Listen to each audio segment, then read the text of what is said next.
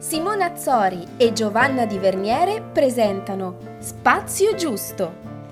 Ragazzi, bentornati a una nuova puntata di Spazio Giusto e bentornati a una nuova rubrica Ista Sognante con la nostra Martina Ista Sogno, dottoressa Martina Ferrari. Grazie Marti per essere di nuovo con noi. Ciao a tutti, come sempre un piacere. Sì, anche per noi e devo dire che la rubrica la stanno amando in tantissimi. Abbiamo pensato di trattare un argomento che va un po' in coda e si mh, abbina molto bene all'argomento della scorsa puntata in cui io e Giovi abbiamo raccontato qualcosa del modo in cui viviamo il Natale, in cui l'abbiamo sempre vissuto, del modo in cui eh, si è evoluta o si è evoluto questo periodo di, di, di feste tra cose molto positive e grandi difficoltà. Quindi, visto che il periodo è ormai entrato nel vivo, manca poco, anche con Martina volevamo un Ahimè, po'. sì, manca poco. Manca pochissimo, abbiamo parlato anche di Capodanno, proprio ci siamo fatte venire beh, l'ansia da festività, quella bella potente. E quindi abbiamo pensato di parlare un po' con Martina e di farci raccontare un po' meglio dal punto di vista professionale cosa succede durante l'avvento delle feste, come affrontarle, come evitare di dover a tutti i costi gestire questa messa in scena che alcuni di noi, molti di noi devono affrontare durante i momenti in cui perché le feste sembrano un po' una rappresentazione teatrale. Sì, sì, si va proprio in scena, in famiglia, tra amici tanto questa considerazione che hai fatto si va in scena in famiglia. certo, cioè, certo. già sentite le spalle quanto fanno male? Eh sì, sì, sì, già bella, cioè tutta la puntata carico, già concentrata no? in questa cosa. Sì. Carico di aspettative. Mm, il Natale non è un momento facile, non lo è per tutti quantomeno. Eh, sicuramente dal punto di vista professionale noi sappiamo anche che i, i psicoterapeuti anche passeranno il Natale insomma con la loro famiglia e quindi andranno in pausa e quindi anche le terapie si stopperanno per un po', eh, da una o due settimane probabilmente. Questa è la cosiddetta pausa natalizia, che è come un po' la pausa pasquale, la pausa poi delle feste. Quindi dal punto di vista professionale quello che poi io riscontro è proprio la difficoltà eh, nel, nel salutarci per quanto riguarda il Natale, visto che è un momento molto difficile per molte persone. Questo in realtà è il primo anno che io mi prendo una pausa natalizia eh, perché le altre volte non mi sono sentita di farlo perché è appunto un momento molto difficile. Quest'anno sono stata costretta perché devo lavorare eh, ad, un altro progetto che è il mio progetto di tesi di specializzazione durante le feste natalizie, quindi sono stata costretta. Io avendo sempre lavorato in strutture, in comunità, in ospedale, eccetera, eccetera, non sono proprio stata mai abituata a fare la pausa natalizia lavoravo il giorno di Natale, non è che il giorno di eh. Natale, eh. cioè se lavori in, un, in, una struttura, in una clinica dove c'è il programma residenziale, il Natale si passa tutti insieme in comunità, quindi anche io eh, oh. passavo il Natale in comunità e questo mi ha tanto tanto salvata. Ve lo ecco. dico, ve lo confesso, eh, ero molto contenta perché così eh, non dovevo affrontare il Natale che tutti noi conosciamo, che è poi il recarsi in famiglia, il far ritorno, c'è chi è fuori sede, per esempio, sì. c'è chi non abita eh, con la propria famiglia. Certo. C'è chi ha la famiglia sparsa in giro per il mondo e anche quello magari è una sofferenza perché non si riesce in, nessun modo a connettere e non ci si ritrova, quindi quello che si prova poi è un senso di solitudine. Quindi eh, quello che si prova è o un senso di solitudine o un senso di invasione o eh, e tutto sul, sul, sulla base di quello che poi hai detto prima tu, cioè questo, questo grande peso sulle spalle si va in scena.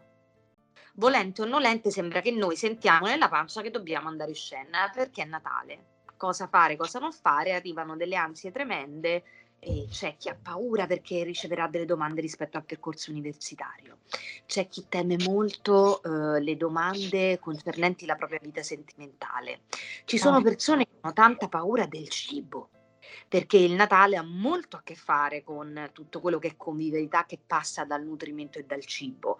Quindi pensiamo anche a tutte le persone che hanno difficoltà con il loro corpo, con la percezione che hanno del loro corpo o che hanno disturbi alimentari e si trovano questa tavola imbandita. Disturbo alimentare che si può declinare in tanti modi, non solo quindi tipologie restrittive, ma anche di discontrollo emotivo sul cibo, quindi magari mangio molto, rischio di mangiare troppo perché sono già molto agitata. Faccio un esempio, eh, sono a tavola, mi fanno tantissime domande, vedo che c'è tanta roba da mangiare, mi riempio con il cibo per gestire l'ansia che io provo a tavola con tutto questo stimolo, con tutte queste domande che mi fanno. Quindi ognuno di noi, in base alla personalità che ha, soffre e in base anche agli eventi accaduti che raccontano poi la storia di quella specifica famiglia. Faccio un esempio, per esempio i lutti, per esempio le separazioni in quanto divorzio, anche per quanto riguarda le persone che debbono gestire eh, un affido congiunto magari del figlio o della figlia eh, e questo figlio o questa figlia che passa magari il 25 a casa da, da qualche parte col papà oppure poi con la mamma, insomma momenti trigger, chiamiamoli così, è una zona eh, dell'anno, diciamo, altamente triggerante per tutti i nostri sottoboschi.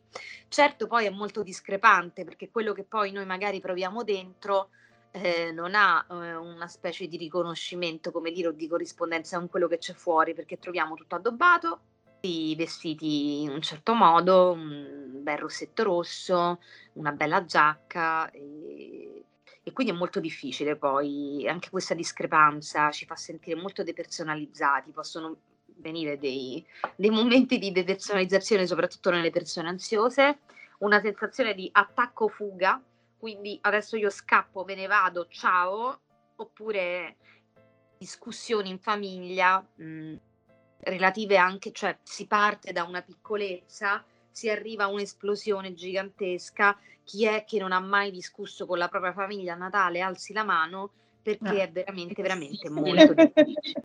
Certo, un momento molto triggerante a livello emotivo. È possibile che per alcune personalità, visto che ogni personalità soffre il Natale a proprio modo, che per gestire la difficoltà e tutte le difficoltà emotive, gli stimoli intorno, il senso di solitudine, il senso di vuoto, eh, le mancanze, eh, la tristezza, allora si vada a cercare sollievo, un sollievo eh, apparente e che poi sappiamo perfettamente che quando svanisce l'effetto della sostanza o dell'acqua si sta 15 milioni di volte peggio, però certamente alcune persone che soffrono di dipendenze trovano la gestione delle difficoltà e del dolore proprio in questo purtroppo. Quindi per quanto concerne Natale e Capodanno noi sappiamo proprio dalle statistiche che c'è un altissimo consumo di sostanze stupefacenti e di alcol, chiaramente. Questo perché? Perché è una situazione in cui si è molto stimolati a livello narcisistico. Quindi quando noi ci sentiamo non in grado di gestire questa performance, utilizziamo le nostre strategie di coping e non tutte le strategie di coping sono funzionali. Bere molto non è funzionale, utilizzare della droga non è funzionale e per chi è all'ascolto ricordate che il giorno dopo sarà peggio e non potete costantemente vivere in hangover perché vi distrugge il corpo e la mente. Un bel warning questo che mi sento di eh, dare. Eh certo, io per esempio mi è venuto in mente mentre appunto mh, ci raccontavi un po' queste cose, eh, per anni ho vissuto il Natale come un appuntamento drammatico perché io ero nel bel mezzo di una relazione tossica, avevo proprio una dipendenza affettiva bella e buona, ma proprio relazione tossica direi, ancora di più. E ogni volta che si presentava Natale, soprattutto i primi anni, cui dovevo un attimo adattarmi, prendere le misure, cioè era per me una tragedia, io desideravo solo rimanere in casa chiusa con la eh, cortina di parenti e amici che non comprendevano questa cosa, mentre per me era un porto salvo rimanere in casa perché eh, io evitavo scene tremende davanti ai miei occhi di lui che faceva il cretino con altre eh, ero a conoscenza di una relazione che lui aveva con una persona che conoscevo benissimo mi ritrovavo a Natale in queste situazioni, l'aperitivo, il locale, la, la cena. Cioè, io ero devastata. Eh, proprio ciliegina sulla torta mi, mi, prende la mattina di Natale, avevamo un mega pranzo in famiglia, mi dice che amava un'altra, cioè è stato, no, è stato devastante. E potrei aggiungere magari con le domande dei parenti che sanno che tu hai una relazione e ti dicono certo. dov'è questa persona perché magari si aspettano che le relazioni siano tutte arrivare lì. In quei momenti per triggerare un attacco di ansia basti soltanto la domanda come stai. Come stai? Esatto, perché tu stai eh, impiegando tutte le tue energie per gestire il pianto, una crisi di pianto, una crisi isterica, stai cercando di mantenere questa che doppiamente mani tremano. Tremendo, esatto, è doppiamente difficile perché se accade in una giornata X ordinaria, qualsiasi, è tremendo. Se accade a Natale, cioè, eh, per me è veramente... È come se fosse doppio. Eh è come se fosse doppio se non sì. triplo, se non quadruplo, dipende poi anche eh, all'ennesima potenza nel contesto familiare sì. e eh, quanto ti senti accolta e capita rispetto alle difficoltà che, che presenti dentro di te, la sofferenza. Sì. Se sono celate, queste cose e se senti che non puoi fare affidamento su delle figure, diciamo, familiari che possano comprenderti, tendi poi a tenerti tutto quanto dentro e, e diventa una sofferenza incolmabile, cioè da mettersi sul divano e piano. Esattamente, io mi ricordo, so, tutti i giudizi perché volevo stare sul divano a dormire, cioè annullavo il tempo dormendo e quindi perché dormi sempre, ma è Natale, ma non rovinarti il Natale, ma cioè per me sta devastato il Natale, ormai non esiste. Non vorrei... rovinarti il Natale, no? Come rovinarti il Natale. responsabilità poi in un certo sì, modo, sì, il fatto esatto. che ti stai soffrendo, sì, come se automaticamente adesso... potesse non soffrire perché è Natale. Esatto, ma adesso è Natale, come se uno dovesse chiudere in una sorta di, di, di, di bolla, di sottovuoto tutti i problemi, i drammi, Uh, qualsiasi cosa, le dipendenze, un lutto, è perché è Natale e quindi ti sospendi in questa, questa... Diceva la canzone a Natale si può dare di più, ma manco per niente. in realtà io invito tutti a dare meno. Anche meno. strategia confine, strategia boundaries. Mettere una distanza di sicurezza da tutte sì, le vengono, cose che ci possono triggerare. Mi vengono in mente tutte le forzature, anche per esempio la necessità di dover stare in famiglia, Uh, quelle cose che magari tu sei fuori e devi tornare a casa a Natale, devi a volte anche per dei sensi di colpa, magari tu veramente vorresti andare su un'isola deserta, magari se, se, te lo puoi permettere, però c'è sempre quella cosa, eh ma è Natale, devi tornare in famiglia. E aleggia e... anche nei racconti magari postumi, diventa proprio una sorta di parametro di giudizio, cioè quello è quel nipote lì che non è neanche tornato a Natale a casa. Ah. Una... Quella cosa che si ricordano tutti, nell'anno 2012 hai passato il Natale non a casa. Esatto. È il titolo che abbiamo dato alla puntata precedente a cui si aggancerà perfettamente questa, come tu lo vuoi, come ti pare, anche non sentirlo è un, è un diritto, è legittimo e non averne il tutto, non, non senti... è una cosa molto rara perché devo dire che veramente non, non, non, si farebbe una puntata mh, come la stiamo facendo oggi su Pasqua o sull'estate, perché sono cose un po' più, un po' più ma il Natale la vedo proprio una Così cosa solenne il Natale. Sì. Cioè tra le tante festività è quella più eh, si diceva e d'altro canto Natale con i tuoi, Pasqua con chi vuoi. Esattamente, ma anche perché forse va a spaccare proprio l'inverno che è molto lungo ed è anche arriva a cavallo tra, secondo me, una accoppiata di mesi molto pesanti, cioè dopo ottobre-novembre, Natale e poi ti aspettano gennaio e febbraio che Mamma è tanta roba, eh? Cioè, io... Gennaio e febbraio è tanta roba, depressivamente Saluto. parlando, gennaio e febbraio sono i mesi eh, statisticamente... Eh, sì eh, a livello proprio di dati ci testimoniano sì. proprio impennate di sintomatologie depressive incredibili. Sì, si sta no, molto anche in casa, sì sì, il freddo, la poca luce. Però...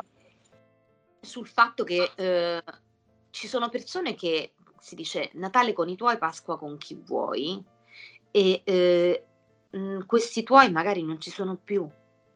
Tra l'altro. E allora, Natale, e allora il Natale diventa un, un buco, un buco gigantesco, un incubo, un incubo e un buco fatto di nostalgia, di ricordi, di dolore, sì. di voler scappare da questo dolore. Magari chi mm. è più fortunato riesce ad essere invitato a casa di amici, certo. ma sono persone che magari gradiscono invece stare in solitudine nel loro dolore è legittimo, è, è più che legittimo, anche se eh, potrebbe risultare utile magari recarsi, non so, magari dopo cena, cercare di stare in gruppo con amici, fare anche una sola partita, sai, questa cosa che si gioca ai giochi da tavola.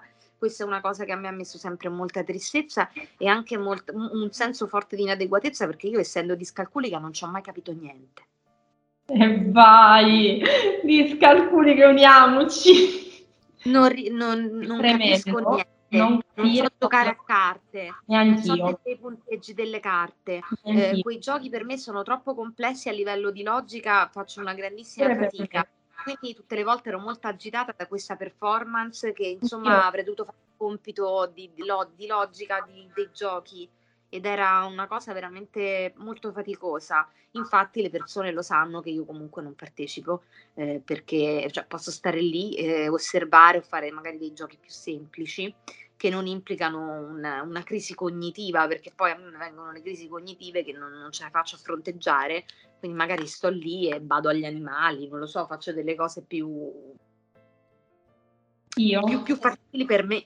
Fantastico perché a volte sai ti senti di vivere delle cose che pensi di essere unica e sola a, a viverle e poi quando qualcuno ti, ti riconosci nella, nella moltitudine dice ah vedi quindi non, non, sono l'unica a vivere quel senso di inadeguatezza, anche per me i giochi da tavolo, le carte, i giochi che hanno molto il calcolo, la logica, sono stati sempre fonte di grande ansia, di grande disagio e inadeguatezza. Quindi altro argomento a cui non avrei mai pensato. Bambini, eh, da bambini noi recitavamo, cioè eravamo costretti a recitare la poesia di Natale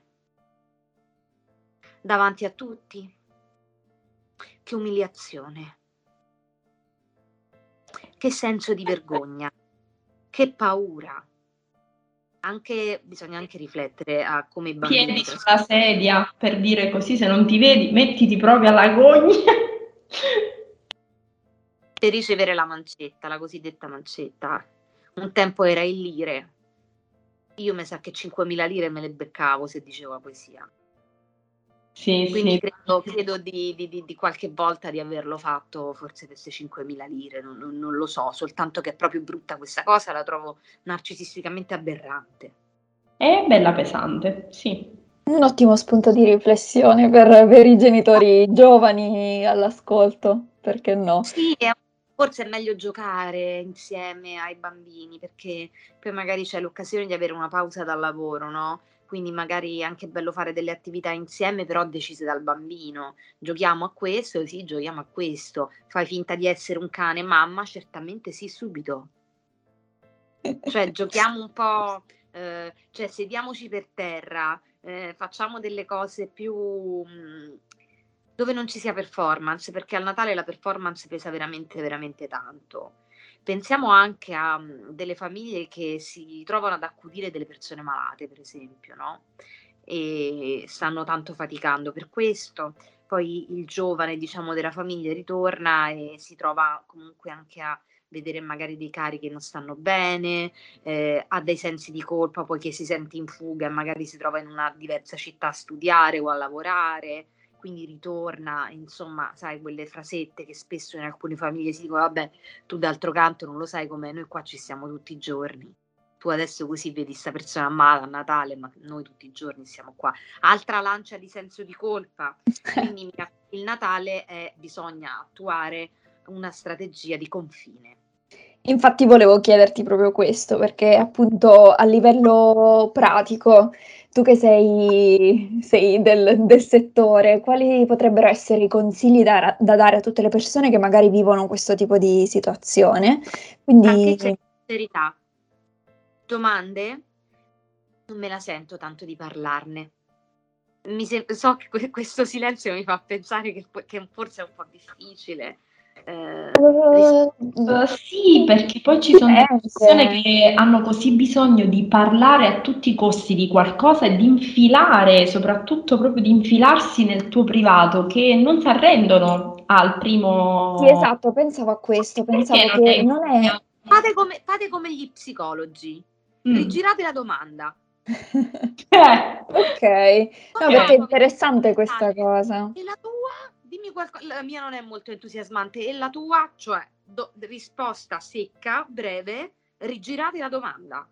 Io mi rendo conto quanto le persone facciano fatica ad accettare il sentirsi dire non mi va di parlarne, non mi va di ascoltare in questo momento questo determinato argomento. Anche. È, è molto faticoso. È stato faticosissimo, hai ragione, Gio. Ehm, Le persone tendono a sentirsi rifiutate nel momento in cui, cioè, mm, alcune persone magari empaticamente comprendono che effettivamente a te non va di parlarne, quindi io mi sentirei mortificata magari, no? E oddio, Sì. mi ho ferito questa persona facendo questa domanda, quindi chiederei scusa. esatto. Eh, magari altre persone si sentono arrabbiate, rifiutate, eh, come a dire questa persona non vuole parlare con me, eh, però d'altro canto, come io dico sempre, problema loro che vedranno nel contesto specifico della loro psicoterapia se la effettuano. Perché d'altro canto ogni persona ha il diritto, cioè io mi posso tirare indietro se mi viene posta una domanda che mi triggera? Assolutamente sì. Io non sono costretta a parlare di qualcosa se mi viene richiesto. Io Non posso dire abituati. Non ce la faccio, non, non posso, non, non voglio parlarne, grazie, scusami, Sì. anche se si vuole dire, anche se io non mi scuserei, però ok.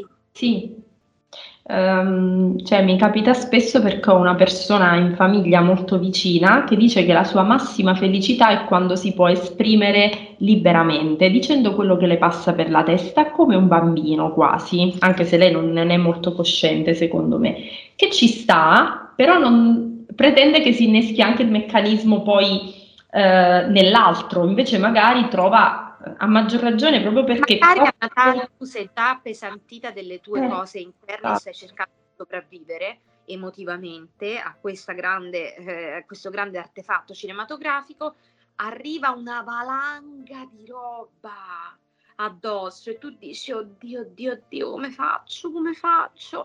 E allora lì magari, ecco, eh, cinque minutini, ascolti e poi dici devo occuparmi di una cosa in questo momento, ti assenti un attimo per una pausa bagno e ritorni. Faccio finta che la domanda non sia mai esistita, sì. Vabbè, l'altra opzione di cui abbiamo parlato a microfoni spenti è addormentarsi almeno per una settimana. No, per sempre, per sempre no, però per una settimana e sperare che passino in fretta le feste. Io una volta ho finito un'influenza intestinale, questo può essere ottimo per tutte No, le anch'io. persone che si sentono triggerate dal cibo, per esempio, o Certo. da altri fattori. Eh, eh, non mi sento bene, scusate. Sì, sì, sì, anch'io ho Anche finito dei virus. le persone non, è difficile, magari sia per chi lo sta provando, chi- sia per chi sta ricevendo la risposta, comprendere che si tratta di un malessere emotivo e molto spesso non ci va neanche di dire che è un malessere emotivo. Il malessere fisico, come sappiamo invece, viene maggiormente compreso, quindi in quel momento magari inaspettatamente riceverete una camomilla dalla vecchia zia. Dirà, di la camomilla, sdraiati. Ah, finalmente. Ah, sto male, quindi ho questa sorta di alibi. Tutti diranno: no, poveretta, sta poco bene, lasciatela tranquilla. Certo, proprio il l'influenza intestinale. mannaggia. Certo, Eh, proprio questo momento depressivo il giorno di Natale, pure. l'influ- Cavolo, non poteva aspettare la depressione, aspettare le feste e poi presentarsi. No, un'altra cosa che mi veniva in mente, perché poi, come al solito, queste puntate sono scatole cinesi, è un po' ehm, il fatto che io sono stata sempre una molto celebrativa a Natale, mi è sempre molto piaciuto, ovviamente nei momenti in cui mi andava di, di farlo e, e avevo grande spirito, quando sono di spirito sono una di quelle che organizza la, la festa, la, la cena, la mangiata di, di panettone, mi piace stare in compagnia e ho abbastanza anche il culto dell'addobbo, del, tante cose.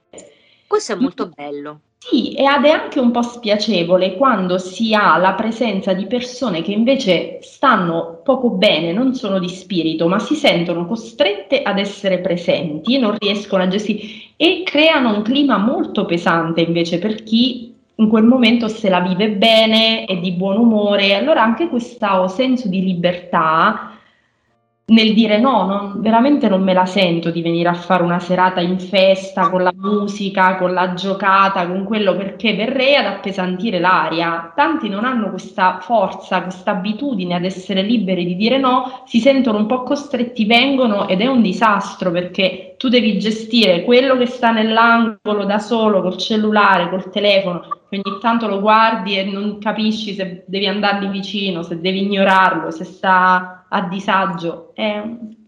In questi casi dipende sempre dai confini eh, personali, quindi eh, un atteggiamento accogliente eh, senza troppe parole. A volte, a volte, le parole non sono molto utili, basta anche un sorriso. Se vuoi sono qui eh, o qualcosa di questo tipo, sempre se ve la sentite chiaramente, sempre eh, secondo me rispettando molto l'altro, perché poi con un po' di sensibilità si comprende l'altro, se sta da solo in un angolo a parlare al cellulare, probabilmente c'è stata una lite con un fidanzato, una fidanzata, eh, magari eh, vorrebbe sfogarsi ma non ce la fa, quindi eh, sono situazioni molto molto complesse. Eh, bisogna anche cercare di comprendere un po' il linguaggio dell'altro e eh, però sempre rispettando propri, i propri desideri. Cioè se in quel momento a te non va di andare vicino a sentire lo sfogo, non lo fai. Non, non è una, un qualcosa di maleducato o di sgradevole mm. che non si fa. Eh, sì, perché siamo imbrigliati proprio in tutti questi dogmi, si fa, non si fa, è giusto, è sbagliato. Com'è bello fare quello che si vuole fare davvero. E eh, eh, poi ci credo che le feste eh, sono così sofferte da, da, questo punto di vista, perché l'aspettativa è tanta, cioè il sacco di Babbo Natale sulle spalle è un sacco pieno di whatsappugli strani e, e, la depressione e l'ansia, e le relazioni concluse, le relazioni che si stanno per concludere, i lutti, eh, i, i, litigi dei genitori e con i genitori, i problemi economici, insomma, dentro questo sacco di Babbo Natale c'è un po' tutto fuorché doni. Se ci sono dei doni è bene prenderseli, eh, è bene anche eh, prendere il proprio spirito di dono se lo si ha e donare agli altri, sempre però in ascolto consapevolmente con quello che si sta realmente provando. Eh, vi comunico anche un altro trigger. Mm, le, alcune persone sono state abusate sessualmente in famiglia da un cugino, da un parente che si vede una volta ogni tanto, sono magari passati degli anni, ma il trauma è sempre lì nella pancia, è il corpo che ce lo segnala. Quindi queste persone soffrono molto perché si trovano costrette a passare il Natale con la persona che le ha abusate poiché magari i propri genitori non sono a conoscenza di quanto accaduto, poiché esatto. come sappiamo non è facile parlare di abusi sessuali e violenze subite, soprattutto per quanto riguarda proprio i, i, la coppia genitoriale, cioè il figlio che rivela questo ai genitori, oppure magari lo ha rivelato ma non è stato creduto. Quindi il trauma è diventato doppio, triplo, quadruplo. Quindi ci si ritrova comunque sia a Natale seduti a una tavolata dove tre posti più giù c'è quello che faceva questo, questo e quell'altro, con tutta una serie di flash, di sensazioni spiacevoli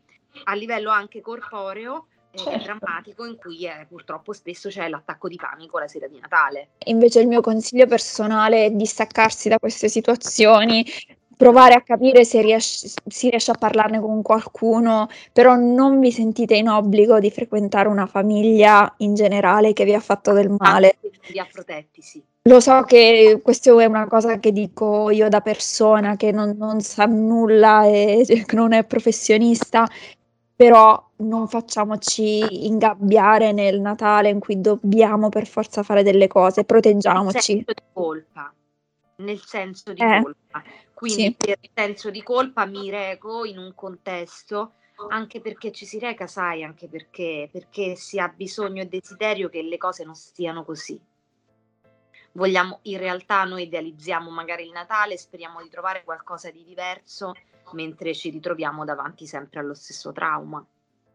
E quindi è lì che anche avvengono le crisi. Quindi se riuscite, se potete proteggervi, mi raccomando, fatelo. Fosse anche passare il Natale tra amici, fosse anche passare il Natale eh, veramente con un gruppo di persone che non sono la vostra famiglia, ma in cui vi sentite al sicuro. Potrà essere eh, una sorpresa piacevole in realtà, sentirvi per la prima volta liberi a Natale. Ah, che bello! Questo mi sa di titolo della puntata. liberi a Natale, sì. Sì.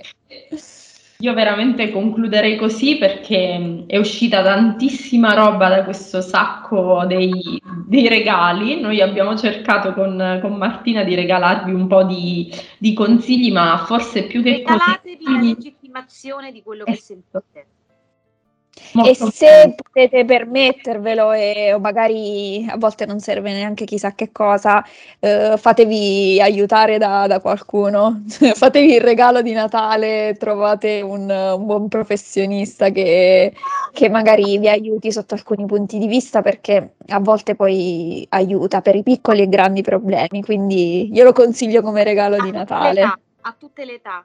Sì, sì, non dite mai ora mai quando siete troppo grandi o dite "Mm, vabbè dai, ma sono giovane, non ne ho Ma bisogno già, ma perché già adesso, sì, sì, posso ancora aspettare per la terapia? No, non è mai troppo presto, mai troppo tardi.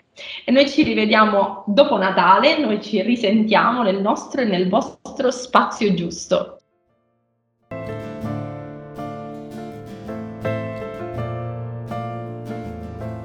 Alzo tardi dal letto, con il cielo coperto, dalle nuvole viola, come le mie lenzuola, mentre guardo distratto, alti giù mezzo busto, l'intervista di oggi, quella di spazio giusto